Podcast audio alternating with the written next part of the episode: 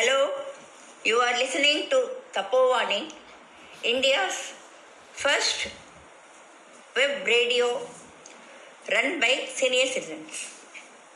I would like to share with you a small story which motivates positive thinking.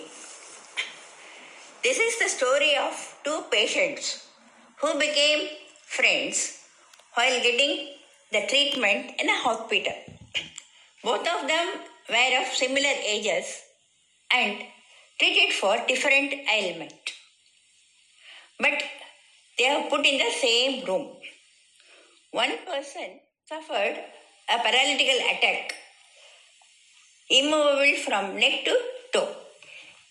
He was all the time shouting and crying with the doctors and attendants on his pathetic condition he has to suffer. The other person was also suffering for his critical illness, but was very quiet and composed.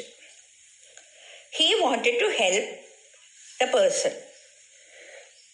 To keep him engaged, he used to stand near the window and begin to explain the beautiful sea coast, children playing with beach, people were going for walking, etc. On the next day, it may be sunset, people returning from office, and darkness spread over the place. He also explained about children asking for ice cream in the evening time and parents running here and there for buying and making them happy. All the scenes were enjoyed by the paralytic person and he felt as if he is present near the window. One day, in the morning, when he was searching for his friend and found the bed empty, he called the nurse and inquired about him. The nurse was silent for a while and with a heavy heart informed the patient that his friend had severe heart attack at night and passed away. Hearing this, he was highly moved at the absence of his friend. As soon as the nurse left, he started moving left to right with great agony. He fell down from the cot with great difficulty crawled towards the window. With great pain, he could stand and looked at the window. He saw the big wall with black paint.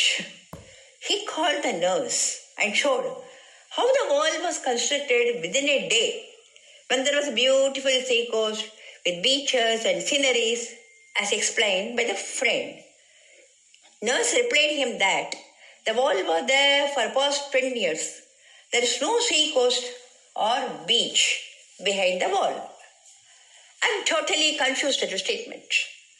Now, the man could understand that these were the imagination of his friend to bring the beautiful environment in his mind so that he can forget his worries.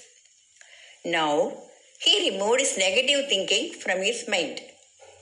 He was highly grateful to the departed soul. From this, we can come to the conclusion that the solution to be given is only through beautiful and meaningful words. Anything is possible by motivating the positive thinking in one's mind. Let us try this and make our life more pleasant. Hope you have enjoyed the story. This is Rama Sampath Kumar from Tapovan and we'll talk to you again with another interesting story. Bye bye.